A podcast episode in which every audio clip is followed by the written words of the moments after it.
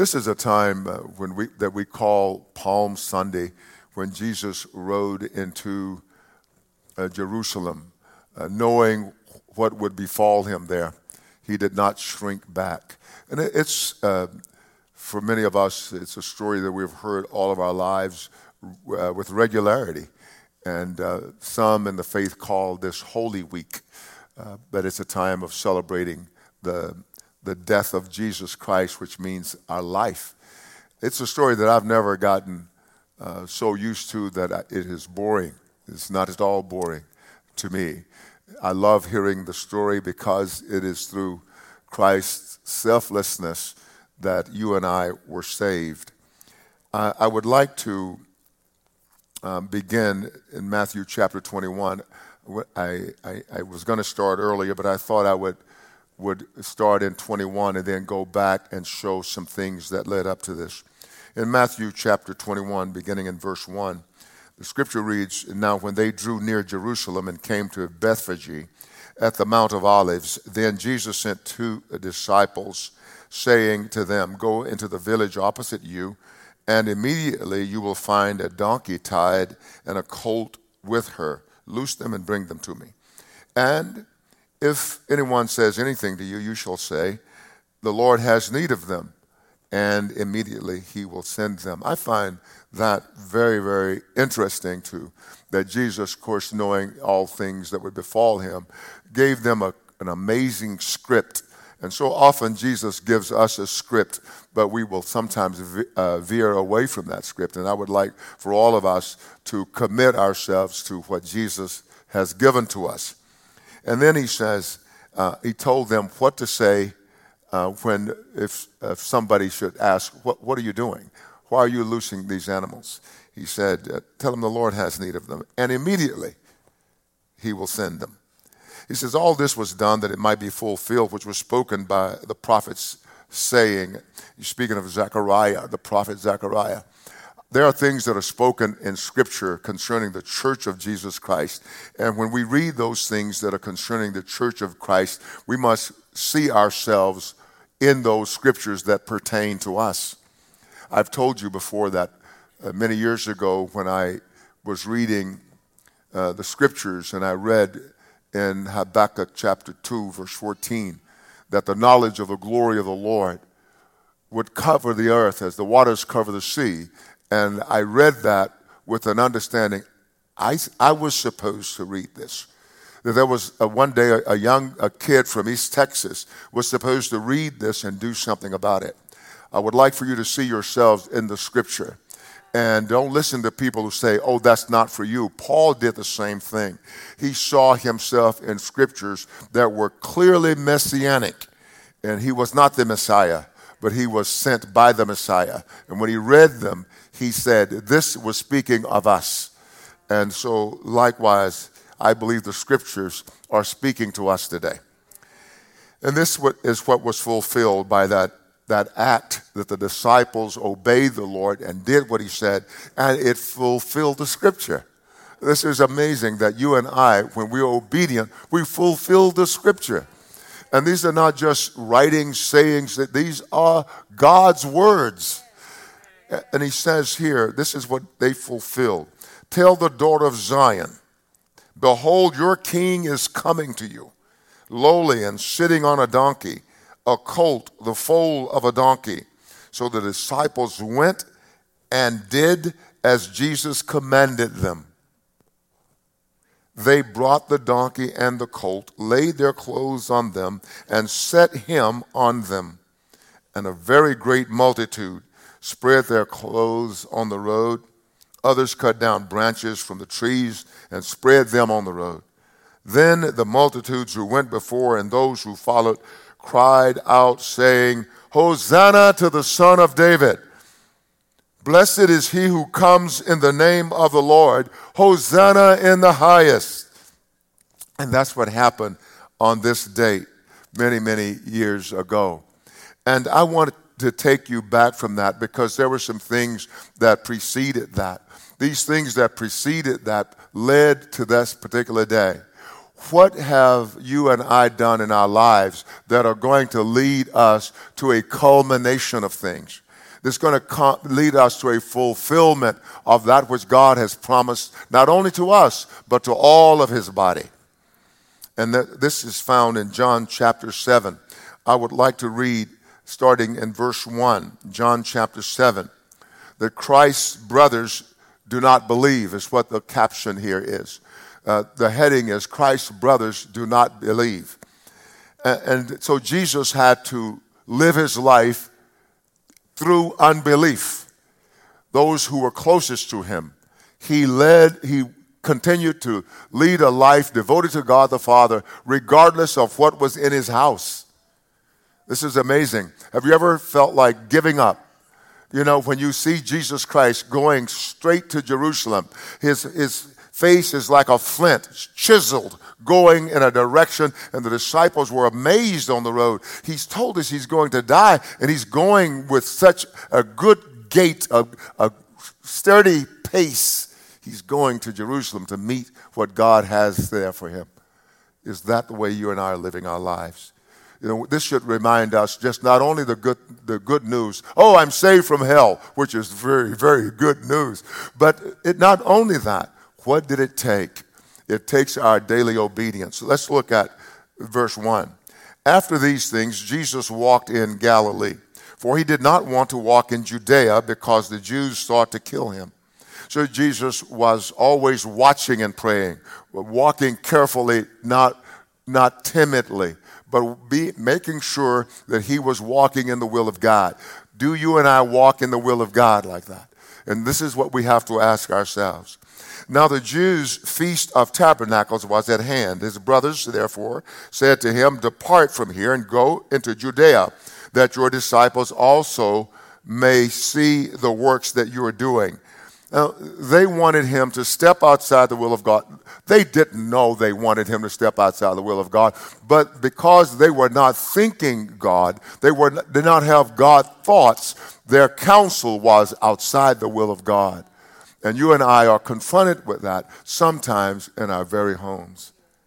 This is what he says For no one does anything in secret while he himself seeks to be known openly. If you do these things, show yourself to the world. And so they un- misunderstood Jesus. They totally misunderstood. And there will be people who misunderstand you. But don't let that deter you. Don't let that stop you. Don't throw up your hand and give up. It is said that familiarity breeds contempt. I've heard that much of my life. But not with everyone, only with the undiscerning. Familiarity breeds contempt with those who are not discerning. Because those of us who have discernment, those of us who sense what God is doing, we are not, we don't find those people God is using contemptible. Jesus' brother and brothers at this point were more influenced by the world around them than they were about God in the house with them. This is what you and I must, why you, you and I must be astute at all times. What about you? Do you follow earthly inclinations or the Holy Spirit's direction? They were influenced by those things that were around them more than they were about God in the house with them. To influence means to flow into. It's power to produce uh, or effects on uh, the actions or behavior of others. That's what influence is. So if you are a person of influence, you're something, you're someone who is flowing into the lives of others. You have the, the ability, the power to produce effects and, and affect the actions or the behavior of others? Are you influencing people for Christ? Is the question. So Jesus was influencing, although it was not apparent that he was influencing. His brothers were more concerned about the world around them. And we have to ask ourselves the question if we too are more concerned about the world around us than the God within us. So Jesus constantly talked about timing. My time has not come. The first portion of scripture we read from Matthew 21, verses 1 through 9, Jesus was saying, My time has come. You know, that's what he is actually saying. But there was a, a particular juncture in his life, his time had not come. Sometimes we act as human beings prematurely, don't we? We act prematurely. So this is not a time, this time in which we're living, to act prematurely or presumptuously. Don't act presumptuously. Don't just presume, oh, I've always done this. I have found in the last month or so, better than a month, that the enemy's attacks against us have taken on another dimension. They are, they are more forceful, stronger, more vicious coming against us. So that means that we have to make sure that we are not, as it were, reacting to the enemy, but responding in a way that is, that is godly, that is with the knowledge of God, that is godly wise. We must respond in kind, as it were. So, so let's go back to my time has not come. Verse 5 says, For even his brothers did not believe in him.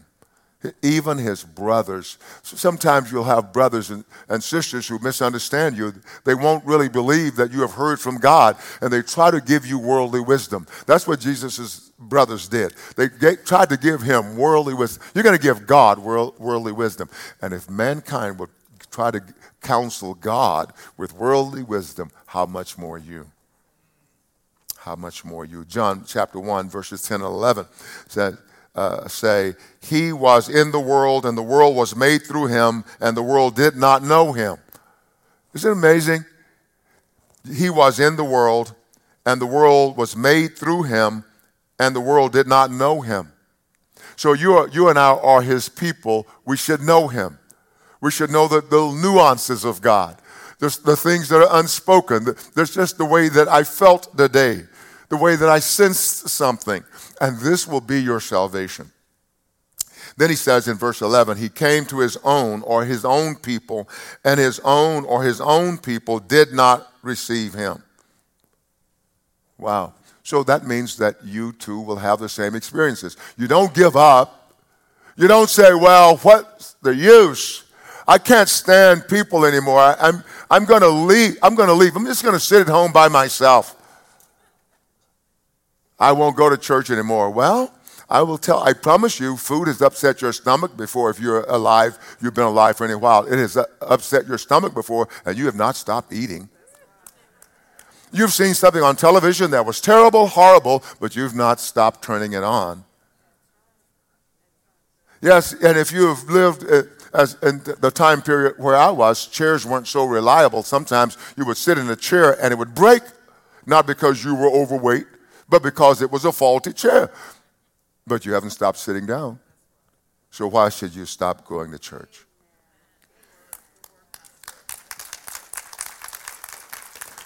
What we find in this story is that Christ, Jesus, marched to a different heartbeat, the Father's heart. His brothers, however, marched to the drumbeat of the world, loud, clanging, self centered.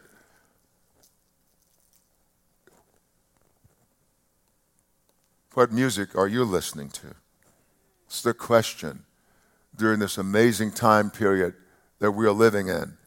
A crazy time period, nevertheless amazing. Because Jesus said, when you see certain signs, you should look up, not look away, but look up, for your redemption draws near. And this is what this season reminds me of. Verse 6 says, Then Jesus said to them, My time has not yet come he didn't say, My time hasn't come. He says, My time has not yet come. But your time is always ready.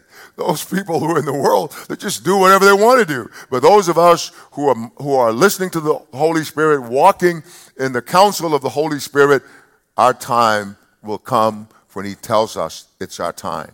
Jesus' mission was to only do what the Father instructed him to do. In John chapter 2, verse 4, we read, And Jesus said to her, Woman, what does this have to do with me? That was his own mom. My hour has not yet come. He was not being disrespectful for those of you who may not like the terminology woman. Some of the terminology that we use, uh, you know, 50, 60 years ago aren't too much used by the kids today. But it was not a, a uh, a comment or statement of derision or of disrespect, but Jesus was saying to him basically, Mom, uh, my time hasn't come yet. You know, don't get me involved in that. Because Jesus had one focus, one goal, and that is to do what the Father gave him to do at the time the Father gave him to do it. Sometimes you find yourself sort of an outcast when you really follow the Lord. And sometimes we want to compromise, you know, saying things like, Lord, would you just forgive me for this time if I give in to that? I know believers who've done that, and perhaps some are in this audience today. So let's look at what Jesus is saying. My hour has not come yet. So he so Mary, being the mother she was, she said, Whatever he tells you, do it. So obviously, he had never performed a miracle, but she knew that he had a manner about him. She knew he had done everything well from the time he was a little child because he had learned from God. He had been educated by God. I like to say to people who ask me about my educational background, I'm homeschooled by God.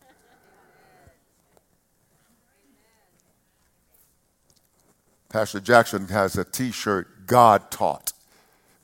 I'm, I'm homeschooled by God. In John chapter 7, verse 30, says, So they were seeking to arrest him, but no one laid a hand on him, speaking of Jesus, because what? His hour had not yet come. No one can do anything against you until your hour comes. That doesn't mean that you live a careless life, but you live a life carefully following the Holy Spirit. This week reminds me of Jesus carefully following the leading of his Father, riding into Jerusalem at the right time, fulfilling Scripture at the right time. You and I, too, fulfill Scripture. Let's do it at the right time. Jesus goes on to say in verse 7 The world cannot hate you, he said to his brothers, but it hates me because I testify of it that its works are evil. I ask sometimes when I read this, are we testifying against the world? Or are we just too timid to say what God puts in our heart? I'm not saying just go out on your own. But, you know, there was a, an example in the scriptures when Israel was coming out of Egypt and they were disobedient and they would not go up to, to fight.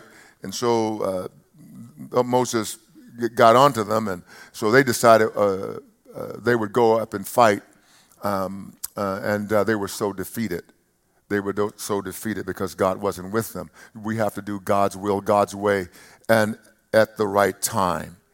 Here he says, Jesus in John chapter 3, verses 20 and 21 says, For everyone practicing evil hates the light and does not come to the light, lest his deeds should be exposed.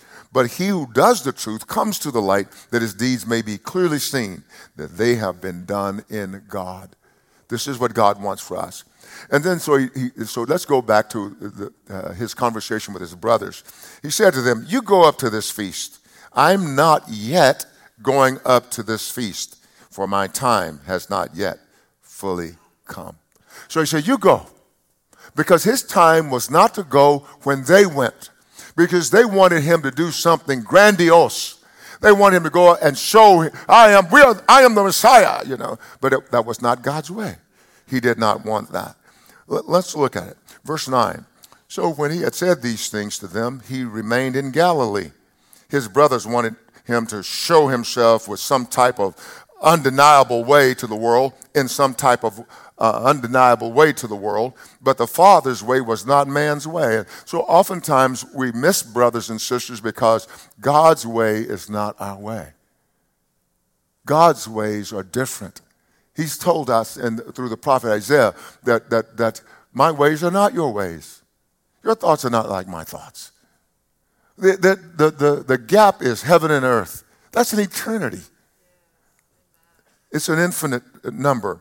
So his, his way was not the, the grandiose way, his way was the cross.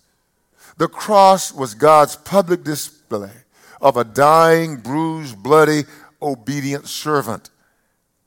Is God's time in your timing? Since God's way is the cross, is it yours also? The Father's way was Jesus' way. So, what am I saying? I'm saying that you and I are living in this amazing time powerfully amazing, the time in which we live. But at the same time, it's very difficult. We can turn on the television and find all kinds of difficult things going on in the world. Right now, we have a war, and we're seeing people slaughtered. Can you still eat your pizza without praying? Does it affect you? It affects me. One, of, one member of the church encouraged me because obviously he knew something from the Holy Spirit. He said, I'm blessed by you, Pastor, because you're reminding me of the Old Testament prophets. They were addressing things that were going on in their day when they preached. But I think sometimes, you know, not you, obviously, but some, some people want to hear something nice and sweet because they're tired of the crazy stuff. No, we need to understand the crazy stuff. And we need to know our part in it. Are you willing to walk things out the Jesus way? or are you going to continue to walk them out the worldly way? The Jesus way was the cross. The Jesus way was what we call antithetical to the world's way. The world's way was to ride into a place as a conquering hero, drive, ride in on your white or your black horse, and with your soldiers behind you, showing your great power. But God says, No, I'm going to have a bleedy, bloody, dying Savior on the cross. Such, such an amazing scene.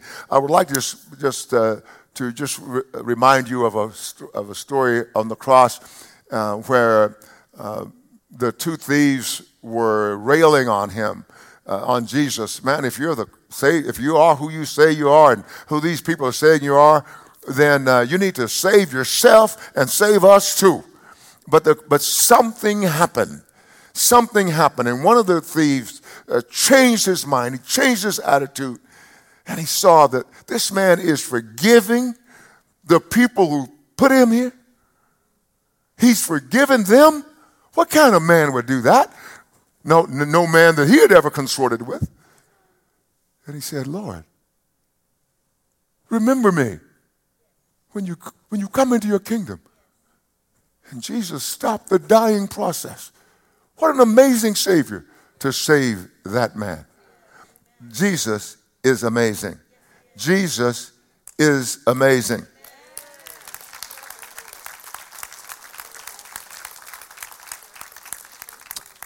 He doesn't do things the way we do them. In verse 10, it says, When his brothers had gone up, then he also went up to the feast, not openly, but as it were, in secret. He had to go in secret in order for God's plan to work. So God's plan is not always publicity. May I say that? I, am not in any way jealous of, of mega churches. I, am not at all. Uh, as a matter of fact, bless them, Lord. Bless them, Lord. But this is what I do know. Oftentimes, God works in obscure places. He works in places where the enemy doesn't suspect him nor expect him. They just, the enemy doesn't think, ah, that's nothing. Oh, that was just a few people. Oh, that's just 300 men. They can't defeat an army of 20 or 30,000 but, but Gideon and his army did. So look, look at what God is saying through the Holy Spirit. It says, Then the, the Jews or the Jewish leaders sought him at the feast and said, Where is he? And there was much complaining among the people concerning him. Some said, He is good. Others said, No, on the contrary, he deceives the people. However, no one spoke openly of him for fear of the Jews or the Jewish leaders. Do you wisely speak openly of the Father and His Son when prompted by the Holy Spirit? Do you wisely do it on your job? Do you wisely do it wherever you are? Or are you embarrassed? You know, I've gone through embarrassment. If there's anybody here, I've gone through embarrassment. I just didn't want anybody to think I was one of them. I was I wanted to be one of them, but I didn't want everybody pointing at me. And God grew me out of it. And I'm bold because the righteous are as bold as a lion. Amen. Let's, I'm going to, to read a few scriptures sort of hurriedly because the next section of this message is Christ's authority uh, comes from the Father. And so you have to understand who gave you your authority. Now, if you are a believer today, someone had to give you the authority. So God has given you the authority. So then he said, now about the middle of the feast, Jesus went up into the temple. This all this happened before this amazing week, this last week on earth. These things had to happen. You and I are going to have a last week on the earth too. But have we done the necessary things leading up to that last week? I, am going to be successful in my last week on the earth because I've been faithful every other week on the earth. That's what that looks like. And I'm encouraging you, the believers of God, those of you who are in this audience, and those of you who are online, I'm encouraging you. This is the day that the Lord has made. This is the day that we have been looking forward to. Let's be found faithful today.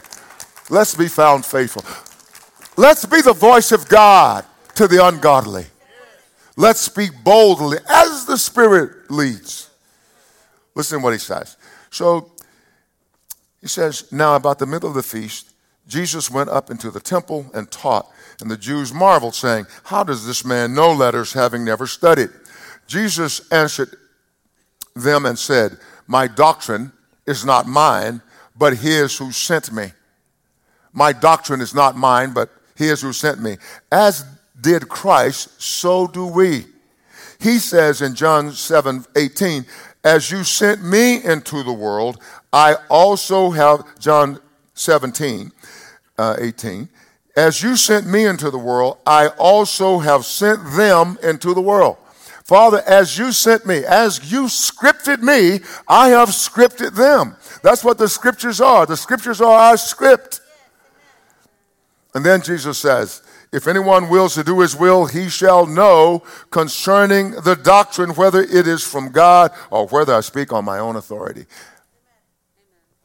Let me read it again. If anyone wills to do his will, he shall know concerning the doctrine whether it is from God or whether I speak on my own authority. Likewise, the church. He who speaks from himself seeks his own glory. But he who seeks the glory of the one who sent him is true, and no unrighteousness is in him. Did not Moses give you the law, yet none of you keeps the law? Why do you seek to kill me? Jesus called them out. Why do you seek to kill me? And the people answered and said, You have a demon who is seeking to kill you. So those same people who were, who were seeking to kill him were, were bold faced liars. What does that mean, brothers and sisters? You and I will be confronted as we live in this last hour with bold faced liars. But don't let that keep you from your final week. Don't let that keep you from why God saved you and gave you a purpose. Amen. He says, The people answered and said, You have a demon. And it goes on, Jesus told them, Let me find my place. Moses therefore gave you circumcision, not that it was from Moses Verse 22, but from the fathers, and you circumcise a man on the Sabbath. If a man receives circumcision on the Sabbath, so that the law of Moses should not be broken, are you angry with me because I made a man whole? I made a man completely well on the Sabbath?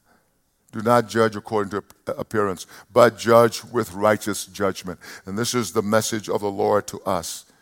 Let us do exactly what Jesus has given us to do. I want, I want to end right now, but I want us to just think about this for just a moment. Am I doing what Jesus gave me to do? What is my last week on the earth going to look like? Will I have success my last week? Not if I've not been successful every other week. It's all of the other weeks that are building up to a culmination of something. Perhaps God has called you for a particular purpose. I know He has, and you know what that particular purpose is. So, whatever He has called you for, called you to, don't leave this world without having finished it. I want you to finish well, finish strong. I want to be able to say, with my last breath, Lord Jesus, the work you gave me to do, I have completed it. I want that for you. I'll be back in a moment.